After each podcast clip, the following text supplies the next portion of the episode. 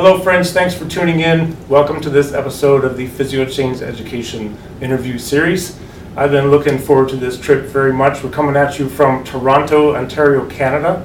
In fact, I'm at Toronto Western Hospital right now. A very special guest with me today.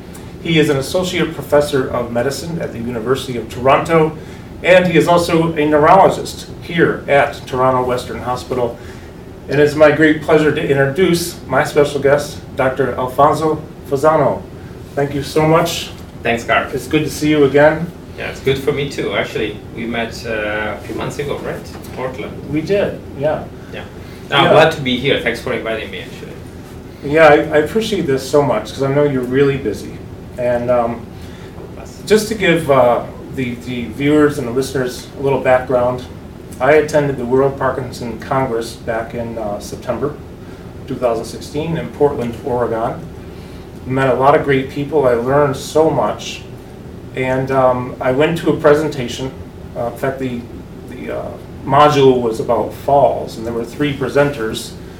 The first presenter was Dr. Fasano. And, you know, in the business that I'm in as a fitness professional and also in the education side of the fitness world, teaching Parkinson's courses to trainers on how to work with uh, people who have Parkinson's disease, how to, you know, helping to manage falls better, uh, improve mobility, stability. Dr. Fasano's presentation was um, really compelling. The information impacted me greatly. I learned a ton. I just learned so much. Glad to hear. So I know today um, we have a special treat because I didn't expect this when I walked in, but he has a presentation for us about falls. So, you know, now this is the point where we start to go with the flow. We're going to talk about falls. We know that uh, our number one concern with people with Parkinson's would be falls, and we want to avoid the first fall. Um, I'm going to let you take it from there and uh, maybe take us through some of this this presentation here. Right, yeah, uh, absolutely. This is an interesting uh, topic for many reasons, uh, particularly because, as you were saying, many patients are afraid of falling, and, and this leads to another problem this uh, lack of mobility. Because some patients decide just to spend their time sitting on a chair uh, because they know that anytime they, they, they walk, they are at risk of falling. And, and as, as, as people can see from, from this slide, actually, uh, it's kind of uh, intuitive to know what frequent falls can cause. Uh, immobilization is one of the uh, factors that I already mentioned, but you may also see injuries, of course. Some patients have a fracture after a fall, and uh, Sure. especially at a certain age, uh, having a, fact- a fracture, being admitted to the hospital, really increases the risk of death. So, uh, one thing they always say to uh, my patients with Parkinson's is, uh, "Don't worry, Parkinson's won't kill you. For, it may obviously make your life difficult, uh, but to be honest, there are a few risks uh, of death, and falling is one of them. Uh, the other one would be um, pneumonia, swallowing problems. So, and once again, this belongs to the actual um, axial motor uh, features of patients with Parkinson's, which is one of my main interests because, as we know, there are not many treatments for these uh, problems.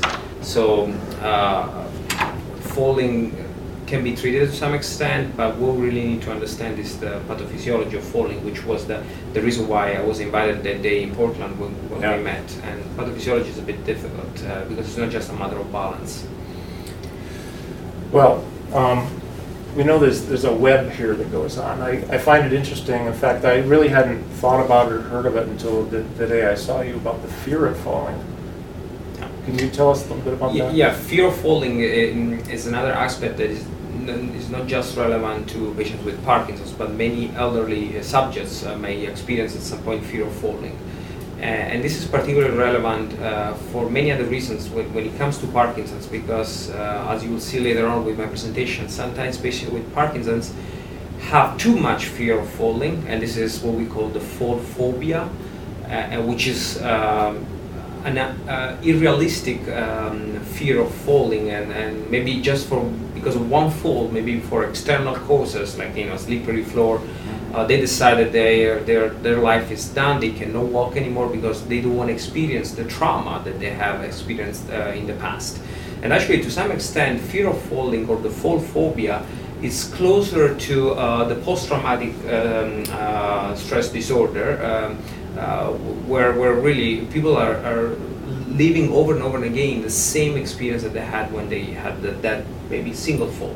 Right. Um, on the other hand, uh, as you'll see later, some patients instead don't understand the risk of falling. And this is extremely dangerous because they have a risk of falling, problem with balance, but at the same time they don't know that. So they walk, they, they have hundreds of falls uh, a month.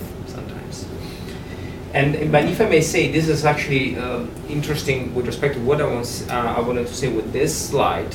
Um, because you were mentioning fear of falling, I was saying, you know, the awareness of having a risk of falling.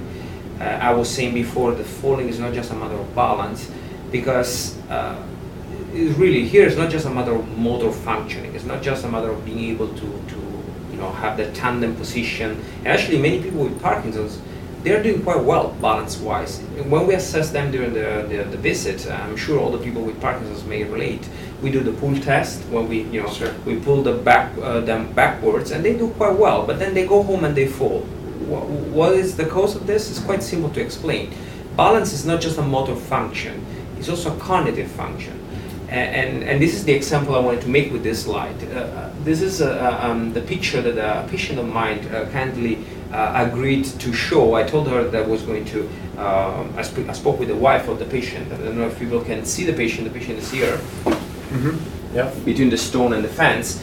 Uh, and, and, the, fo- and the wife was actually uh, happy to share with me this picture, and she also emailed me um, uh, describing a bit more what happened that day with the husband. Uh, because she wanted me to really make people aware of the complexity related to falls, uh, and I'm sure many people uh, have a similar experience. Probably you, you too, uh, when, when it happens to training of patients. Sure. Because in, in this particular case, for instance, the, the patient was doing something very dangerous and, and he knew that he was going to fall. The, the wife told him many times, don't do that. And instead, he was in the garden working in a very awkward position and uh, yet he fell in between the stone and the, the stones and the fence. So, um, once again, cognition, attention, balance, awareness of the problems. So these are the, the, the type of uh, uh, factors, not just balance, then that every patient with Parkinson's should be aware of, and also people training them, because it's not just a matter of training their balance, but also their attention. Yeah, I'm glad you mentioned that. We, uh, I'll just interject a little bit with my clientele and then, then in the workshops we teach. We, we attempt to train for better multitasking or dual tasking abilities by challenging them cognitively in various ways during focused movement. And actually, the results that we see from that are, uh, I mean, they vary, of course, depending upon the person and their stage and different factors, but it, it, there's something to that. It can be very helpful, dual task training. Absolutely. Yeah, we're gonna we're gonna see something about dual task in a second. And let's see where we're going now with uh, the second, uh, the third slide that I want to show today. Um, yeah, th- this is another important thing because you were mentioning that patients are, are afraid of falling. Um when I speak with uh, patients with a new diagnosis of Parkinson's, where they are particularly uh, doing well, they are in good conditions with maybe just a minimal tremor, and they may be doing this like this for years, for decades in some cases. Uh, uh, but the, but yet they're still afraid that one day they'll end up on the wheelchair. That's the typical question that um, most patients will ask at the first time uh, when you meet them. Um, and uh, and then they lead this life with the fear of falling. This comes from from from many studies showing that falling, particularly frequent falling, is a sort of a milestone in the, in the, in the progression of the disease. And this is what this paper showed. So that doesn't matter how many years of Parkinson's you have, at some point you're gonna start falling, you're gonna start having uh, hallucinations and cognitive problems and end up in a residential care. So this papers like this show that this milestone, the frequent falling, um, happens quite late, which is true. And, and, and my hope is that uh, for patient on today, there will be a better future without these milestones because we're obviously also working uh, from a research standpoint uh, on these topics. But what I also wanted to show with this slide is what this studies that showed. This is a more recent study. And, and this is, I, will, I, will, I want people just to focus on the darker, um, the darkest bars. So These what- are- this one, yeah. Okay. So these are the, this is the percentage of patients with Parkinson's with no falls. And as you can see, this is never 100. So even when patients, and uh, obviously the different bars refer to the uh, different age groups. So first one being less than 50 years uh, old, and this will be more than 8 years old. So obviously as the patient ages, not just because of Parkinson's progression, but just because the brain aging itself can contribute to falls, you see that the people with with um, common fall, with frequent falls is higher, 46% for instance in this, in this uh, uh, bar, meaning that there is a, still a 54% of patients with no falls. But this is somehow known because we already talked about this here. But the interesting part here is that even when they are very young, and likely the disease is not that advanced, there may be uh, kind of an early disease, 87% only are not reporting uh, falls, meaning that there is a 13% of patients who's, who's already reporting one fall or more than one fall. So, and that's. And, and uh, just to clarify, what is that time period in? Is like per year or six months? Each, in this study? Yeah. Uh, is yeah. it just one fall total? Or? Yeah, total. Total, total. until the day, the day of the, the, the questionnaire or the interview. Okay, got it. All right. Okay. So um, let's see. Okay, yeah, and, and that's the other uh, important message I want to give you all today. Uh, uh, falling is an established problem. We talked a lot about falls. Uh, that's why during the conference they also decided to dedicate a whole session about, uh, to falls. Uh, but overall, the, the research in this field is quite young, and, and we haven't still agreed on number of definitions. For instance, we never know whether in studies we need to look back at the previous six months or the previous 12 months before we can really say whether the patient is a faller or not. So there, there are many, many aspects that still need to be elucidated. Uh, but overall, research is moving forward, and, and this is the editorial um, of, um, uh, actually this was a geriatric paper uh, on a geriatric journal, but in this editorial in 2004, uh, at, at, this point they were talking about building the science of fall, uh, fall prevention uh, because obviously we want to understand the full pathophysiology, the causes, to understand how to prevent them and how to treat falls. Uh, and this is 2014. Today, in 2017, we have many more papers, many more uh, definitions, many more uh, conferences uh, having falls as a topic, and, and this is certainly uh, one of the hot topics of the, our field, the movement disorders field.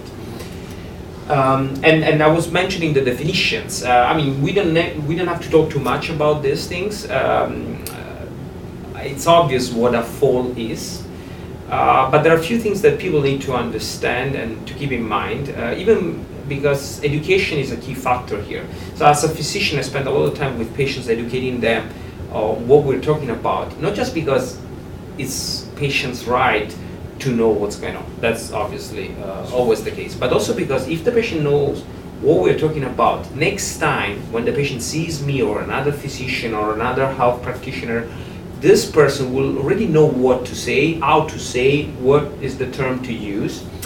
Um, and in, to this respect, um, in this slide, I'm saying we need to understand that there are intrinsic and extrinsic causes for falls. Now, okay. if you fall, let's say I have Parkinson's, and I fall because I decided to go skating, and I, I fall doing skating, which is obviously uh, a very, very uh, um, challenging motor uh, performance.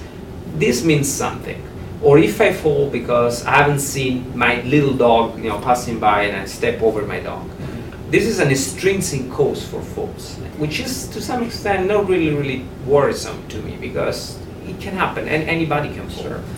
Uh, while instead the intrinsic falls um, are the more important ones. Intr intrinsic falls are the falls caused by uh, intrinsic factors, patients' poor uh, balance, patients' poor judgment, and these are the falls that we need to be focused on, and these are the ones that we probably need to uh, rehabilitate and treat. Doesn't mean that we don't need to uh, uh, take into consideration the extrinsic causes, and actually, I don't know if you uh, do this sometimes with with your clients, but it's an important thing to do also uh, to assess their environment, to go home and to see um, that rug is not really well placed, or this little uh, you know table over there is not uh, good. Another thing, unfortunately, I need to mention are the the, um, grandchildren. You know, they, they're running over, and I've seen patients falling because of the grandchildren stepping over them. So, you know, these are the kind of extrinsic factors that need to be acknowledged uh, because this can prevent falls. So, I don't know if you have any, well, any question about this. Actually, I'm really, so if you don't mind, I'm going to interject. Of course. Um, so, in my personal training company and where, where I live in Syracuse, we actually do at-home training only. So we go to their homes and we get to see the environment and help to coordinate things. Yeah, that's very, very um, I, you know, and actually, I'll just add on to that, piggyback onto that is uh, one of my assessments that I do with every client, um, with Parkinson's especially though, is to take take a take me through your day. You know, what's your first challenge? For some people, it's rolling over in bed, and the second challenge maybe getting out of bed. Or maybe it's they get along fine, but there's something in their house they need to navigate, or there's a task they try to do. So maybe we can set it up so it's easier to do, or we train to do it. You know, we try to train for functional life. Um, but I really, I'm glad you brought that up because I'm not sure I would have thought about it because I just do it. Is seeing the home environment. Um, that's very helpful. Oh, yeah, absolutely. Yeah. And actually, this brings us to concept that is um, kind of fashion now, it's fancy uh, to talk about, I don't know if you heard about this term, personalized medicine. So everyone has different type of medications, different type of surgical intervention, different profile in terms of patients' uh, features.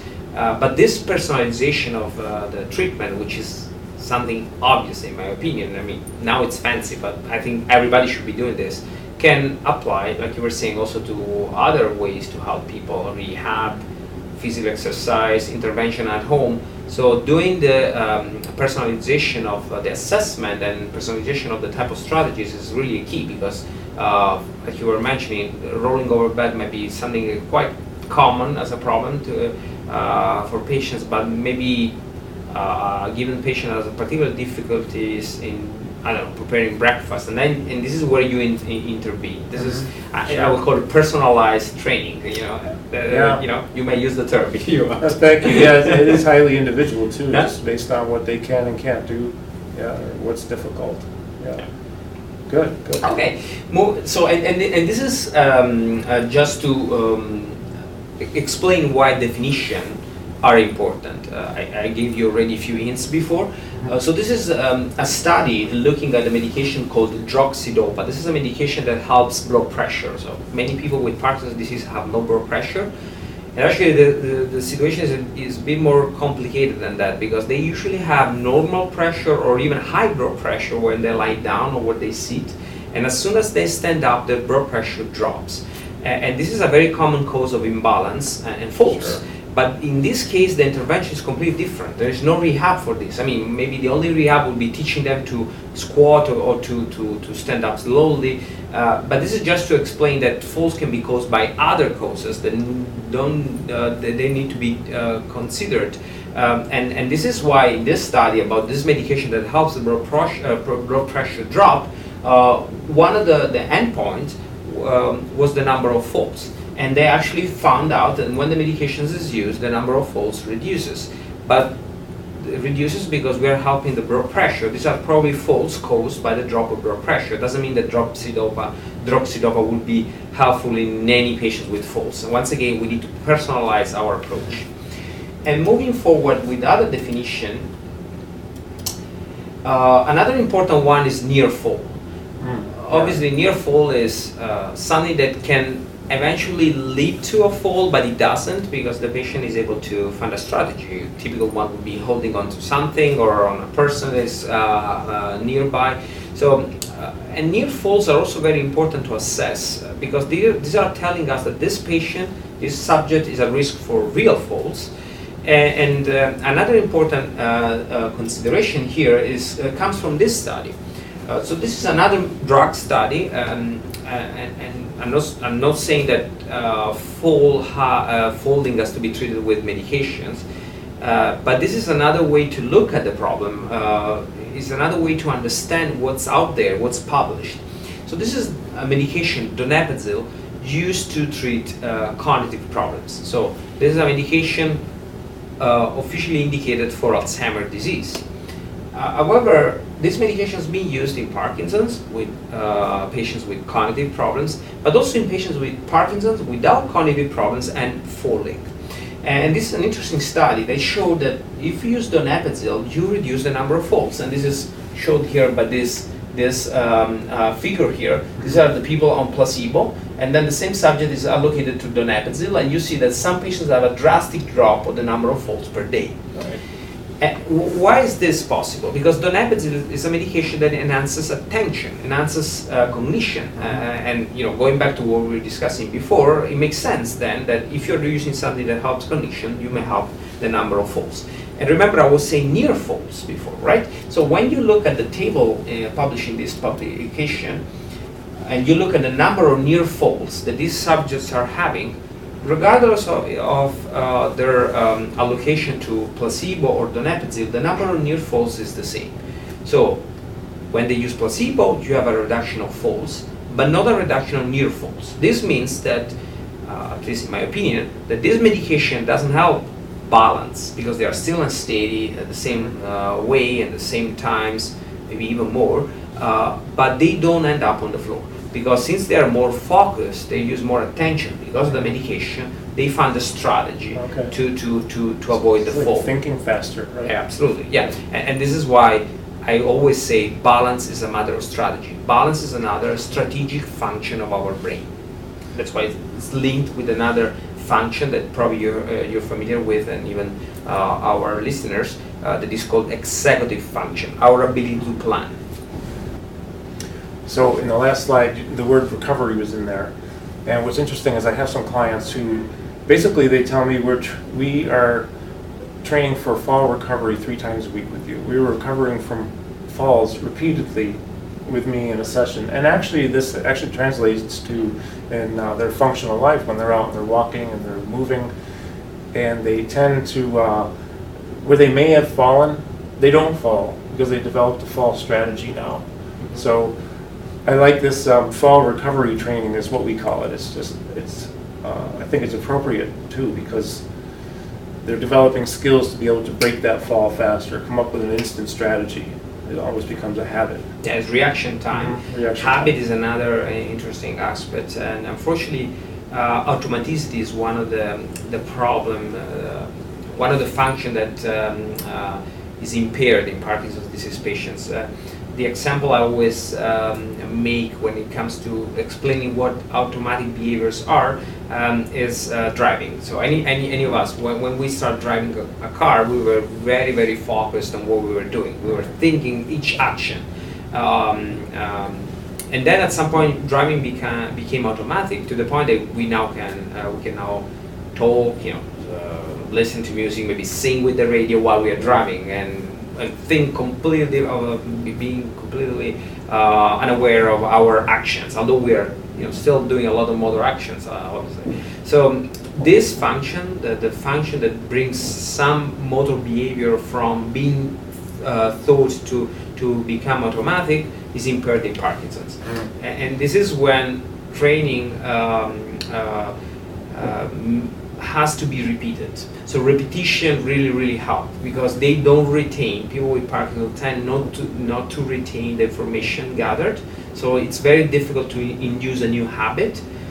With repetition and repetition, this may happen. Uh, it might not. So this is why, um, uh, also in terms of guidelines, sometimes it's very difficult to say, okay, you need to do physical therapy or exercise. Uh, uh, you know, once a month or a cycle of a month every year. This is very individual once again. And, Sure. But at the end of the day, the, the, the real way to do rehab and exercise is really uh, continuous. So it's really, really a matter of being trained on a weekly basis. Also to learn how to do the exercise, which, which is probably something you, you do with your, your client.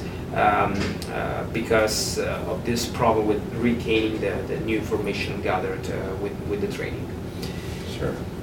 Okay, and uh, so and, and, and this is the, the last thing I want to say in terms of definitions. Uh, we have now an understanding of uh, what a faller is uh, when there's more than two falls during the six or twelve months. As I was saying before, it's still it's still blurry. This this type uh, this part of the definition.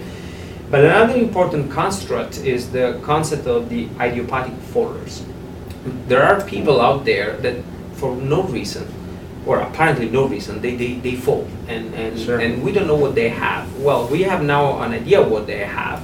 But what is interesting uh, with respect to parkinson's is to, to notice that uh, very recently uh, 2016 so last year there was this publication um, I won't go over the method, but they, they, they were able to analyze thousands of charts of patients with uh, Parkinson's, and they recognized that actually pa- pa- patients with falls, and then patient with Parkinson, and they were able to recognize that the risk of falling increases 10 years before the disease of Parkinson starts. So, and, and now we put this together with what we were saying before. Mhm. So we came with the idea that falling is something that only happens at the very end of the disease or towards the end of the disease. Then I say, you know, look, even in the early stages of the disease, there are falls. And now we're even saying that falls can be the first symptoms of Parkinson's. And this is really emphasizing now that every person, even at this stage, at this stage there is no sign of Parkinson's, so no no medication obviously to try, nothing. But it's really a key to be uh, in good shape and to exercise, even when you have no disease. And uh, I mean, this is something I tell myself all the day, all the time, and every day. But it's not, uh, you know, we, we know doctor can be kind of, kind of lazy, but in terms of, of health, uh, general health and fitness, the more you exercise, the better you'll be, even when you get a disease. Sure, sure. Yeah, actually, you, there was a statistic that you mentioned in Portland, um, and I'm not sure I remember the exact number. I, I, I want to say it was like people who with Parkinson's who exercise have a blank percentage, sixty-nine percent chance less of falling, or Um, is there a percentage that's correlated with that? I don't don't recall a given number right now, but Okay. it's it's it's it's known. I mean, But we know it clinical Yeah, Yeah. be- be- be- because the I may have heard that in another presentation. Yeah. Actually, it's possible. Yeah, but, but I don't remember me saying that because my, my topic was a bit different than Sure. uh, the, the how to read to, to, to prevent. Mhm. Um, uh, but it's related to what we, we're saying, and you're right. Number aside, uh, the, the, the, the more the person, the subject, uh, uh, exercise, exercises, the, the higher the chance that this person will have a longer life, even better memory. That's known. It's well known that uh, the more a person walk, the better would be the memory even later in life. And and if the person unfortunately develops a disease, you're you're still gaining something from from your experience uh, from from your from your previous life. I would say. Sure. Uh, so the, the, the key here is really to, to emphasize, even at the educational level, at, in school, on TVs, you know, how Sure. important is not to spend time in front of a, a device like an iPad or, an, or a smartwatch or a smartphone or in front of a video game, but rather go out and, and, and, play and, and move and run. Yeah. And then unfortunately, this is something that I'm sure you have seen um, more often as the time goes by because uh, there, there are no more kids on the streets. I mean, this is now another topic, but there was a time where everybody was out there playing in a Yeah. playground. Now it's everybody inside, at home, on the on the internet, and no, there's no exercise anymore, not even for fun. Yeah. And so this is just a very busy slide showing all the risk factors uh, known, uh, the known risk factors when it comes to falls in Parkinson's, but these are generic. This is what I, I, I, split this table. This table is taken from a publication, another recent publication looking at the known risk factors for falls. And I wanted to divide generic risk factors from specific risk factors. This is the list of generic risk factors, old age, um, medic, other medical condition, p- poor vision. For instance, sometimes patients with Parkinson's ask me whether they can, they need to go for cataract surgery, and the answer is always yes. Please do as soon as possible because we know that anything plays a role. So if you have a little bit of, of uh, visual problems or hearing problems, a- anything, vestibular problems can contribute to falls. And it's been studied that uh, if you actually do cataract surgery, your falls risk reduces. Oh. And there are many, many Well, other makes sense examples. though, right? Yeah, yeah. It better, It's better all together, yeah, Right, yeah. okay. And then when it comes to specific risk factors, um, Can I interrupt for one second? For sure. And I'm so sorry. On the last slide, the depression was right here. Yeah. And you mentioned something in Portland about depression being a cause for falls, Right. and then falls yeah, cause I didn't, I didn't, depression. I didn't, yeah, absolutely, I didn't go. very in- interesting. Yeah, yeah, good memory. I didn't go through that uh, specifically now because I have another slide. Okay, wanna- sure. Because uh, depression and falls have a, uh, they don't have a univocal relationship. Uh, there, there are many layers that we need to discuss Okay, when it comes alright. to depression. And we will talk about this later.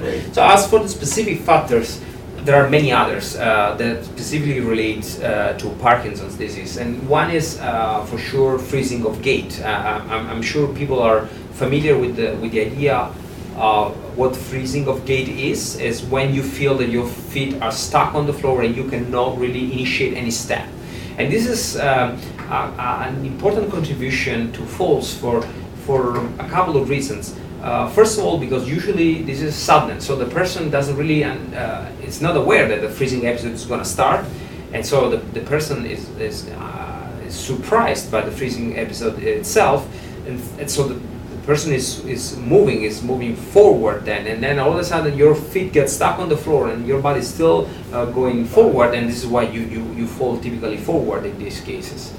And, and um, so, and, and, the other reason why fall, freezing of gait is a risk factor for, for falls is because usually people with freezing of gait have poor balance because the, the part of the brain involved in gait and balance are for obvious reason connected. So you know that when there's freezing, there's also problem with balance sometimes.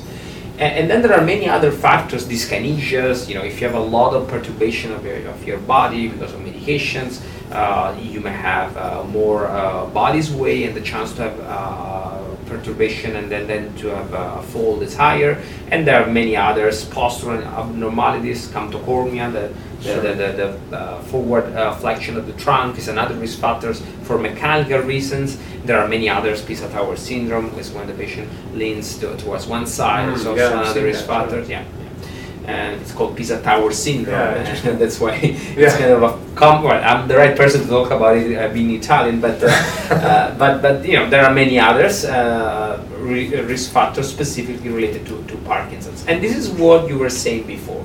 So and, and this is the the, the depression, oh, the issue with depression. Yeah, sure. So um, what what Carl was alluding to is the fact that it's known that depression is a risk factor for for uh, falling. Uh, and this is difficult because when you do this kind of uh, studies, uh, you, you, what you do is basically comparing people who fall with people with, who, who don't fall, and then you end up seeing that uh, people with falls have more depression. Okay, but then you don't know whether depression is causing the falls or actually falling is causing depression, and, and this is the uh, you know it's a sort of yeah. an egg and chicken situation. Uh, but to make things even more complicated is the fact that usually when you have depression, unfortunately you end up with a prescription and uh, yeah, people people think that doctors like prescribing medication. And although I, I mentioned myself medications uh, before, I, I, want to to really make sure that people understand that doctors don't like medications. We don't have many other solutions sometimes other than that, other than prescribing medications.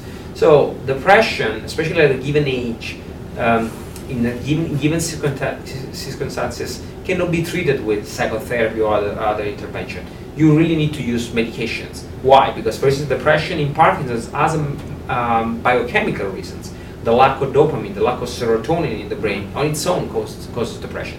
So, in these patients, you in, introduce medications, and unfortunately, many medications that we use have as a side effect increasing the risk, uh, risk of falling.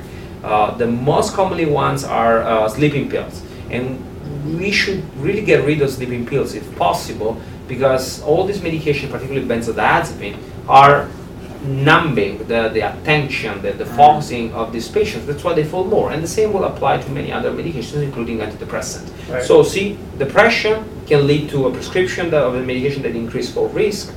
A fall can induce depression. Depression maybe is, is an, an, what we call an endophenotype, a characteristic of people with falling but we don't know this yet because there are these confounding that are shown here. and these are other examples that we don't really need to, to uh, discuss in depth. Sure. Uh, maybe one I want to mention is joint disorders. Um, arthritis is very common in the old population and is known to be a risk factor of falling. Uh, so this belongs to the generic risk factors for falls. But people with, with let's say, knee problems, sometimes they use a cane and I'm sure um, many of the people that you met uh, so far asked you whether they can use a cane or a tripod or something like that. And, and it's known that these are actually increasing the risk of falling, uh, especially when they are not the proper ones. So the, the, the only walk aid that I would recommend at this point is a walker, a proper walker, rather than a cane. I know a cane is may look fancier, can you know pe- the person may look more elegant, but but it can be another obstacle, another extrinsic factors that we mentioned before that can can cause you're problems. lateral, it'd be nice to have support on both sides. Yeah, yeah, especially when it comes to forward Forward, right, right. I have a question. So when I think about depression, I think about posture, and people with depression aren't usually all upright like this. They tend to be a little bit more forward. Mhm. Is that another contributor, would you say? Because depression can, Ah, it's hard to tell because uh, you are now talking about body language basically, uh, and it's hard to tell in this case because people with Parkinson's, even without depression, they tend to have this stooped they- posture. yeah. So that, that this is, and, and this uh, for sure contributes to the perturbation, to the mechanical perturbation. This Sure. helps their their falling forward for sure. Um, so I don't have a, an answer that I think is very difficult from a scientific standpoint to really make a connection between depression and the posture because it's already uh, impaired uh, regardless of It depression. is, yeah. Another thing I noticed with uh, people with Parkinson's who are in that forward posture is that when we train, you know, we also do big movements. We're trying to do get, uh, sternocostal thoracic mobilization trunk, big movements in the trunk, trying to get to upright posture. However, seems like many of them have adjusted to this as being their center of gravity. So when you get them like this, they have a tendency to go back. So we have to go really slow with this. We can't just put them, put them like this in an hour, you know? This has been this has been studied, um, and uh, you're absolutely right. Uh, to some extent, the stooped posture seems to be a compensatory mechanism because they move the center of the body mass a bit more forward, which means that the projection of this point, which is more or less here in the body, the core, is stay. The projection on the floor stays within the, the base of support. So this is physics now, but, but anyways, the point is a little bit of stooped posture probably helps uh, the balance problems that these people have. And, and you're absolutely right. When you train too fast or when you teach them to be too up straight, they, then, then you see what's the real balance problem of your Parkinson's, that is Mm. backwards falling. Yeah. And backwards falling is, uh, is something we uh, treat with, with very, very, um, dif- it's very difficult to treat, I mean, because when it comes to forward falling, we always think of freezing, and freezing to some extent can be, freezing of gait can be improved, Mhm. or festination, which is when they walk fast and fast, uh, faster and faster, and then they can really stop. Uh, and eventually they, they, they, they land on the floor because they have no other way to, to stop. Freezing of gait is somehow related, Mm. and they all fall forward. Mm. The backwards falling is a very, very um, difficult one to treat. Yeah, yeah, interesting, okay. Um, yeah, and I want to uh, show you a few examples of patients falling. The example of falling forward is an example of an- how an extrinsic factors can lead to falls. Mm, With the yeah, dog. Right, And this is another uh, situation where the subject is engaged in something else, so the attention is obviously on something uh, unrelated to the mobility. Uh, in this mo- in this uh, case, the gentleman is trying to catch the ball, and then is is walking and then is falling again. So. All these videos that are taken from from uh, the, the video camera system of um, some nursing home. This is a very interesting way of looking at falls because obviously you cannot ask the patient to fall in, in, the, in the clinic room. Uh, but this is a way to explore what happens when these people fall. A- And the, what you've seen in these videos all share um, a couple of features. First of all, they are walking. If you wanna fall, you need to walk. If you're on a chair, on a wheelchair, or lying down, you won't fall. And this is related to the fear of falling problem we were talking about before. The other thing that is in common in these cases is that they are all engaged in doing something else. They are you know, um, walking the dog, or playing with the, with the ball, or trying to uh, to sit on a chair.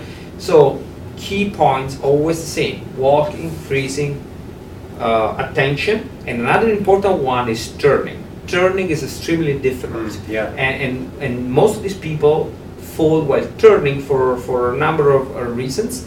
First of all, turning is a trigger for freezing of gait. So even people with no freezing of gait, we just need to ask them to turn, and then you'll see some freezing.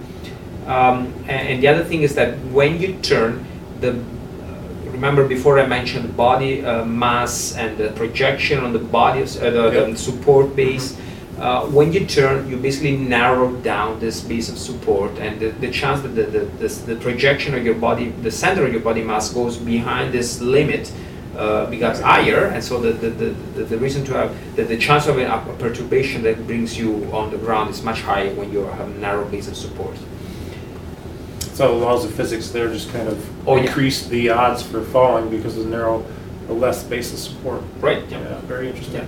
Yeah. And this is why uh, when you feel unsteady, and this is a common experience when you're walking on ice, the first thing you do is uh, spread your, uh, your your arm up this way, Sure. so you weight your, your your your base of support, the projection becomes wider, and you walk with your wide base, with with the, with the feet spread apart, Uh-huh. uh, and, and maybe with shorter steps. These are common strategy, strategies that our central nervous system puts in place anytime there's a risk of falling. But sometimes we don't know that we're at risk of falling, like uh, in Parkinson's patients.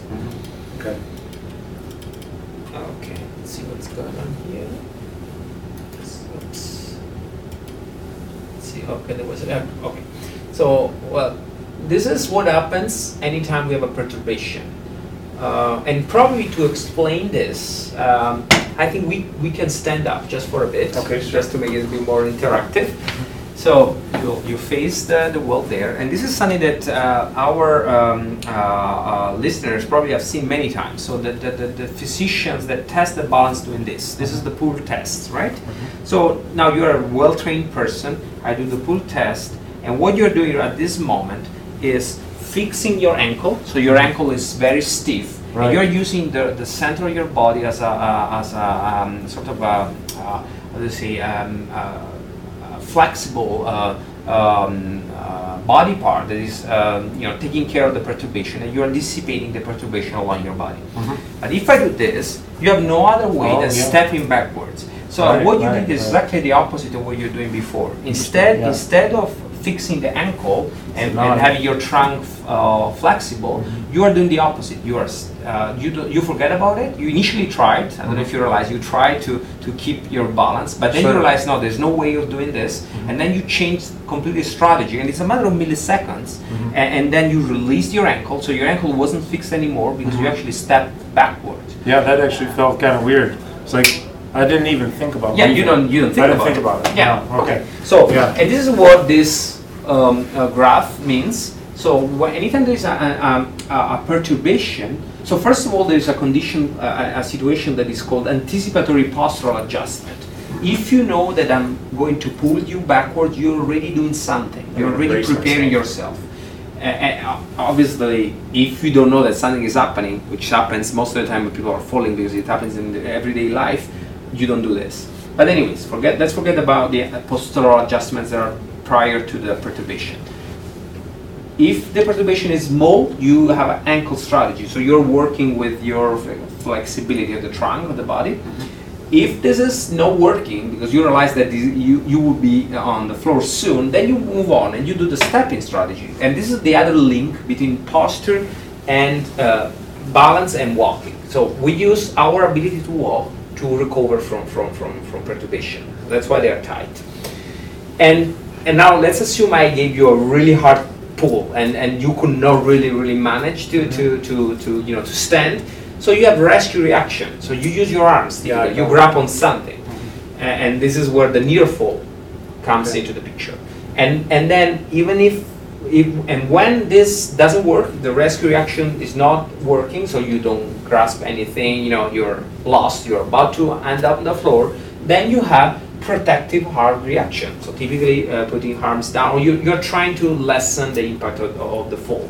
And all of this is extremely complex, and this is the beautiful machine that is our brain that do that does all of this in milliseconds. That's amazing. Yeah, it is.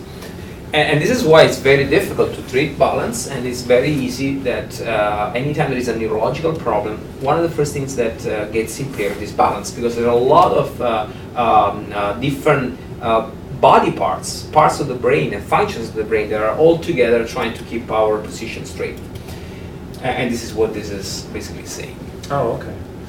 I can tell you, I've used protective arms because anyone who knows me, they know I like to run. I really like trail and mountain running. So when I travel and I'm in trails, mountains, but you know, there's that tree root that gets you once in a while, and you don't see it, boom, down. you know. And then you realize that you used it. Yeah. blood and whatever. Yeah. Yeah. So And, and and one of the point I'm gonna uh, make in a second is, uh, is uh, and this has been um, found in, in some studies, is that anytime you have someone who falls quite often, but the person has injuries on the wrist, typically it's a fracture, or you know uh, some sort of a trauma, bruises on the arm, like you were saying, it's a, it's a good sign. Ah. It means that the body is, I mean, you're falling, it's not good, but at least the body is able to have rescue reaction or protective arm reaction. Instead, if you fall like a log and there no and with no reaction whatsoever, and, and this is a very bad sign, and this is usually what leads to femur fractures or severe fractures. I never thought about that. It's been As far as if I see, if I get a new client and I see, or even existing ones, I don't really have too many fallers right now. So there is But if I was to see that they're banged up, but they're, you can tell they're breaking the fall or Yeah. recovering, so because that's, they are fast, at least. Yeah. Uh, that's good. one part of the, the, the balance system is not working well, but the other one it, it is. Okay. And um, it's been studied also in people without Parkinson's. Uh, falling is a big problem also at the health uh, um, economy level, um, soci- societal level. Um, so there are many research on people, elderly patients with falls, not necessarily with Parkinson's. And in one of these studies, it's been shown that um, if the person has a single femur fracture, uh, as a worse outcome with respect to a person with a femur and a wrist fracture at the same time. So in the long Oh, term, Right, that makes if sense. you have two fractures, it's better than one, which is But it totally makes counterintuitive. sense, because Yeah. at least you were trying to do something when you broke this. Yeah. Oh, okay. So, and that's the key question now. The, will my patient fall? And, and this is what, what every neurologist, when assess the patient, uh, is trying to answer. Not just neurologists, also also the other all the other people involved in the diagnosis and, and assessment of these patients. And, and this is an extremely difficult um, question to answer uh, for a number of reasons that I'm going to explain in a second. So this is a, is a long table, but anyways, this comes from another recent study uh, looking at people with falls and Parkinson's, and they found that the highest predictors, the strongest predictors of falls, is an history of falls, which doesn't make too Oh. much sense. So basically, when you have someone in your office who never fell, it's very difficult for anybody to say you have this risk of falling in the next six months. Right, right. Instead, if this person fell only once, you know that this person is at risk of falling. So that's the paradox because sometimes even a single fall can cause a lot of troubles. Sure. So you don't even want that single fall. But unfortunately, until you see that single fall, it's very difficult to you to, to pick uh, uh, whoever patient is really at risk of falling. And, and this is uh, uh, this is called ROC, rock curve. And this is a very, very specific thing that I don't think uh, we need to go too much in details, but uh, this is to explain that anytime this is, well, this is a, a curve that tells us how sensitive, how accurate is a test. So, the closer it is to the, the dia- uh, diagonal line, the worse it is. The best test, in this case predicting a fall, is the test that has a line that goes up here, because it's both sensitive and specific. Oh, So, okay. and we, what we do is measuring this area. The bigger this area, the more accurate the test is. And this shows you that the UPDRS, UPDRS is the number of items and scores that we give to patients when we assess them in the um, visit room. Um, you have seen this, the finger tap, you know, yeah. the rigidity, pull test is part of UPDRS. And we know that UPDRS is very poor when it comes to predicting falls many reasons. I mentioned one before because the patient knows that you're doing the pull test, so it's not real life. Uh, that's why they can even do a very, very uh, good recovery, and then they go home and they fall. uh, the, the, the, the, the, darker line instead is, is one of the tests that we use to assess balance, and a Right, more right. specific test. And, and, and indeed, it shows a better um, uh, performance, although still not ideal because, as you know, it's not going up there. So, and I have a couple of more slides about this. You wanna uh, you wanna ask something? Um, I was looking at the mini best test. Yeah, So that's this a is the mini best. That's a uh, condensed version of the best test? Exactly. Yeah, yeah, yeah. It's just one. It's, it's a very good one. It's one of the tests we use to, to measure balance. I'm actually not familiar with the whole best test. it's longer, and that's why they end up doing the mini best. Yeah. Uh, Uh, interesting, are these force plates you use for this? Yeah, this is a gait analysis. We well, one of my interests is gait analysis, but uh, I, I wanted to show this graph, um, this graph here in the video there, because this is what happens. This is the same subject. Uh, this is a smooth walking on the on, on, on the left. It's a normal gait because the patient is asked to walk, and he's doing a good job. Here, the same patient asked to walk and count, and count backwards aloud. Dual tasks. You were talking about dual tasks Sure. before, and you see that the gait becomes very, very variable and irregular. There are stops, freezings, and, and, and this is the, one of the reasons why people with Parkinson's have an increased risk um, for falls that is not captured by our assessment because they are very focused during the, the visit. And actually, uh, sometimes you see these uh, situations where the, per- the person uh, uh, is doing quite well and the partner is kind of pissed off. Say, oh, come on, at home you're doing so bad and you come here and you do well. And you know, I always make the same joke. Okay, you, you should move in or she should move in and stay with us and she'll be fine. The reason is, is, is because the person at this moment during the clinic visit that half an hour that with that hour with the doctor there is nothing with respect to the entire life they're spending at home with the wife or the husband uh, is doing particularly well because it's performing is is showing off uh, so there are other reasons why people with Parkinson's uh, are falls and it's difficult to, to predict their falls. And this is something that we mentioned before, the fall phobia, when people are so afraid of falling that they don't, they don't move and they, they are overestimating the risk of falls. And this is the fall phobia. On the other end of the same spectrum, there is the reckless gait. I was mentioning before, there are people who fall and they are not aware of the risk of falling. So this is a spectrum, and everybody's different, and every patient falls in a different falls in a different um, point of this spectrum. The ideal patient should be here, with a good understanding of their capabilities, and, and meaning that uh, you will be doing something, you will be walking, you won't give up, but at the same time you won't do something dangerous.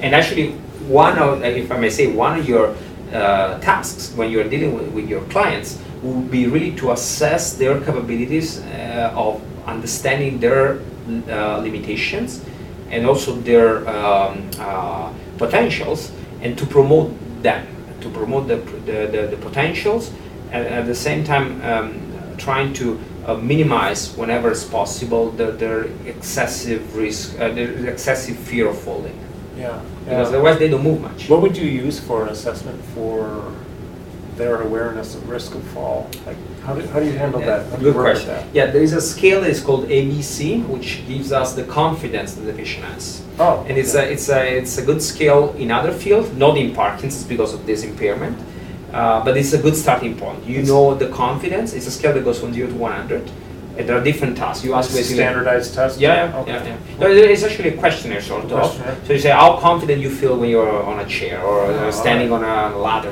Just making it up now, right now. Sure. But but uh, it's a test that uh, it's a scale that gives us returns us a number at least, and then you can compare that number with the actual falls, with the actual motor abilities of the patient, Mhm. and also with the actual executive functions of the patient. So you know the cognitive part that you may understand, you know, knowing your your patients quite quite a bit. That's really interesting. We'll, we'll talk about that more off camera. I'll get information. I'll bring it to all my trainers who uh, who watch this because that sounds like an interesting assessment to add into some things we do to uh, to help them better. That's our whole mission is to try to help them. Now I'm going to go back for one minute. I don't know if you mind uh, answering this question here. When a, when a patient comes in to see you for let's say analysis or any other type of testing, um, where are they with their medications regarding timing of medications relative to their appointment? Yeah. Do you have recommendations? Do you like to see them in an on or in between on and off state or off state? Yeah, it looks like you knew my next slide because Oh, it's, really? it's not, it's not this one, but the next one. Okay. cool. Um, uh, it's an important question. Um, uh, patients with Parkinson's, especially after many years, so when they're particularly at risk for falling, have uh, what we call motor fluctuations. So the medication works for quite some time, two hours, two hours and a half, three hours, and then the, the effect wears off, meaning that the patient goes back to the off state. It's like medication is not working anymore because those taken before um, uh, lost um, its effect. So, uh, going to your question, ideally the patient should be in the on condition all the time because our goal, if anything, is really to make sure that from a pharmacological standpoint, the patient is covered by the medication all day long. because we don't want them to have the off period. Mhm. It's obvious, but during the off period, their increase, their fall, uh, the, the, the risk for falls increases. Sure. Uh, so the, the first answer to your question would be there is no point. They should be known because they should be known all the times. They, we won't be able to. We should not be able to see their off because it means that their pharmacological treatment is not right. But on the other hand, especially if you want to assess the risk for falling, which is uh, relevant to your question, we probably need to assess them in the off state. Um, and there are studies uh, showing that uh, if, if you uh, measure the gait mobility, gait of the patient, the mobility of the patient when the patient is without medications, you're better uh, in predicting the risk of falling. And this is probably because these patients are having falls when they are in the off state. But they don't realize, sometimes patients don't know whether they're on or off. And this happens uh, particularly after deep brain stimulation, uh, which is another huge topic. But um, so it's probable then that if you measure their ability when they are not medicated, then you are more ecological, you're more close to, you're closer to the, their daily life during those moments where they are at risk of falling because the medication is wearing off. Mm-hmm. But, but, but most of the studies done so far are done with the patient on medications because we say, you know, this is their normal situation. Okay. And actually, yeah, this is just an example of how bad we are in predicting falls. Now, now people are familiar with this graph. The closer you are to one up there, the better is the test. These are some tests done using, uh, for instance, ABC, the, the scales I mentioned before Yep. Okay. uh, or dual task. Dual tasks are not doing well because because patients with Parkinson's don't prioritize in the right way. Mhm. Um, we mentioned before, uh, if the patient is doing a dual task, uh, we see a worsening of their gait. So now people were saying, okay, let's do the test, asking them like like you do to count backwards or to bring something. This is a motor dual task. And yet, when you look at this uh, in terms of uh, being a test to predict future fall, this is not working well. Why? Because there is always a little bit of recklessness that I was mentioning before. So the person do, can do the dual task, and instead of prioritizing the balance and the walking, prioritize carrying the tray or counting aloud. Mhm. So you don't really see the reality That, that's something that makes Right, uh, right. assessment of Parkinson's disease patients more difficult. Sure. Yeah.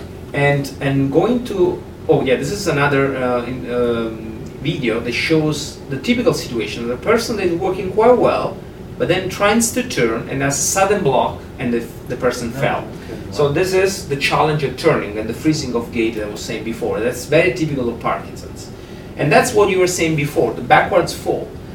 A bad strategy like walking backwards um, increases by far the risk of falling because there is no foot. Mechanically, the foot is, is on the other side, so Yeah. you don't have any support. Mhm. Uh, and this is well known. It is known that uh, patients with Parkinson's have a natural tendency to fall backwards. We said this already, but the stoop posture uh, improves their condition. And, uh, and you don't see this when you ask them to walk backwards, but Right. this is something that should not be done. Mhm. And this is what I was saying before, the, the wrist fracture. Some patients with Parkinson's, since they have a poor reaction time, they don't use their upper limb to protect themselves. So that's what we So a, an aging pe- person that falls, because falls is common in aging, more commonly has a fracture of the wrist. Person with Parkinson's more often has a fracture of the femur because of this reaction time and the poor ability of use the, the, the protective strategies. And now I want to go to where you were um, going before. Should we test them with medications or without medications? These are tests done with or without medication. This is without medication, and now, now everybody's familiar with these curves, and you see that when you test the patient without medication, the performance of the tests are better. And, and actually, there's a recent publication showing that when you combine an assessment in the off medication using gait analysis with dual task, you have a much better way to predict future fall. And see, the, the test is almost perfect. Yeah. So this is, you know, I brought you slowly to this kind of situations. The more you use technology, in this case gait analysis, Mhm. the more you are uh, close to the situations that brings to falls. In this case, off medication, the, the, the better you are uh, at predicting falls. So this is just to bring Yeah. people slowly to where we are right now. Sure. Yeah. Do you have any question about what I said? No, I actually no. That's Interesting. No, that's real interesting. I'm fascinated by it. I've always wondered about the medication thing when they come to see you as a, um, a neurologist Yeah. in your testing. Yeah. Well, w- we also do, and this is part of our assessment uh, of candidacy for this uh, deep brain surgery, um, levodopa challenge. So levodopa challenge is source of many other information, uh, many other data that we can gather when we see the patients without medications and with medication thereafter. So we do ourselves a little bit of a challenge sometimes. Okay. And this is one of my last points uh, for today, uh, which is really getting more scientific now because people know that uh, in Parkinson's there's a lack of dopamine. That's why they're taking medication, they're promoting the effect of dopamine, like levodopa or dopamine agonists. Um, but we also know that there are other neurotransmitters that are impaired in Parkinson's, particularly serotonin, I mentioned that before. But with respect to falls, memory, gait, uh, an important one is acetyl- acetylcholine. Donepezil, the medication I mentioned earlier, is a medication that promotes the effect of acetylcholine. Uh, it's a cholinergic drug. And we can measure today the amount of cholinergic um, uh, content in the brain. This is a, a normal brain. And uh, as you see here, there's a lot of cholinergic activity in the basal ganglia. These are the part involved uh, in Parkinson's disease Sure. Yeah. in the cortex because we use it to measure memory in the, the, the cerebellum in the midbrain these are the parts instead related to motor function Right. balance gait and so forth and even in the thalamus and the thalamus is um, the quantity of acetylcholine um, acet- cholinergic tracer this is a PET study that uh, is measured in the thalamus is is a proxy of how much cholinergic um, neurons there are in these centers that are devoted to balance. This is because these, these new neurons down there are projecting the, the cholinergic fibers up to the thalamus. So measuring how much thalamic activity you have, you know how much degeneration you have in the brainstem, basically. Wow. And, and now understanding this, you, you have situations like this. You have a normal scan. This is a study done uh, um, in the US. Um, uh, so this is cholinergic activity in the cortex and then the thalamus and the, and the striatum, this normal situation. There are people in with Parkinson's with somehow normal cholinergic activity, but a reduction of the cholinergic activity in, in the brainstem or in the thalamus. And there are situations like this where there's no uh, good activity in the cortex, which usually happens when people have memory problems, hallucinations, and also uh, no cholinergic or very poor cholinergic activity in the thalamus down here. And, and these are the people who fall. So in theory, uh, see, this is the link with attention, cognition. So we're Sure. putting things together now. Oops, and, and uh, talking about folding, uh, and um, yeah, and, and so this has been studied, and we know that the, the amount of cholinergic activity in the thalamus is Uh, a way to know who are the followers, who are not. So maybe in the future we'll be using this kind of technologies to understand who's at risk of folding, and we also know that clinically there are features that telling us that this is happening, that this ge- degeneration of the cholinergic system, and this is when the patient has faults. We know why. We're talking a lot about this today, but also uh, uh, when they have RBD. I don't know if you're familiar with REM behavioral disorder. Uh, No, I'm not. No, yeah, it sounds this is something that people probably uh, tell you is when they act their dream. They're uh, screaming and moving at night when they sleep and when they dream. So we have a, uh, a natural uh, protective way to dream and without moving because we, you know, you may dream to, to walk, to run, and you don't want to do that. So actually, during uh, our uh, dreams, which is the REM phase of the uh, of, of, the sleep, you know, REM is not just a band. It's, it's actually, uh, and, and, and actually, they the, the band took the name from that. Did they Uh, really? Yeah. I always wondered about that. Yeah, REM means ra- rapid eyes movement because when we are sleeping and dreaming, we are moving our eyes quite fast and we are, sl- uh, we're using our muscle, uh, muscles to breathe because otherwise we'll be dying. But the rest of the body is paralyzed. Mhm. That's why sometimes you may even dream of being paralyzed because there is some consciousness coming back while you're still sleeping and Mm. dreaming. Okay. Um, so the rest of the body is paralyzed normally. In people with Parkinson's, when there's degeneration of this cholinergic system, this protective mechanism is lost. So if you're dreaming of screaming or being chased by someone, you really scream, you act in your dream because you are not paralyzed anymore. So this is something that tells us the cholinergic system is impaired in Parkinson's. And this is another key factor, something to ask your, your patients. Yeah. Because if they have this type of problems at night, which is quite common, they, are, they have an increased risk of falling, once again. Interesting. Because I know um, sleep dysfunction is, that's common. Yep. Uh, I have several uh, Parkinson's clients who, uh, they don't sleep well at all, and um, this obviously could be a contributing factor. Yeah. How, what would you say is, is there a percentage of how much this normally contributes to sleep dysfunction in Parkinson's? Yeah, that's a good question, and it's probably not a large contribution. Why? Because uh, this particular problem, RBD, because RBD, if anything, is a problem for the bad partner. Because actually, when you RBD, you are sleeping, you are dreaming, and patients have Okay. no awareness. Right. They may have some awareness if the next day they find themselves, you know, with some bruises or, or on the floor, because it clearly means something. They, they, they moved somehow. Uh, but it can be quite dangerous sometimes for the bad partner because they may act too much and uh, they can also get yeah they get hit and and, um, and they cannot sleep well. Uh, but in any case, the connection between sleep problems and falling is also quite relevant for many reasons. I mentioned that before. Sometimes we prescribe medication to help sleep, and these are increasing the risk factors, uh, the risk for falls. Um, uh, but also because if you don't sleep well at night, and there are reasons for that, uh, the next day you are sleepy, you are not focused, and this happens to everybody. You know, when you your balance is a bit worse when you haven't had good sleep the night before.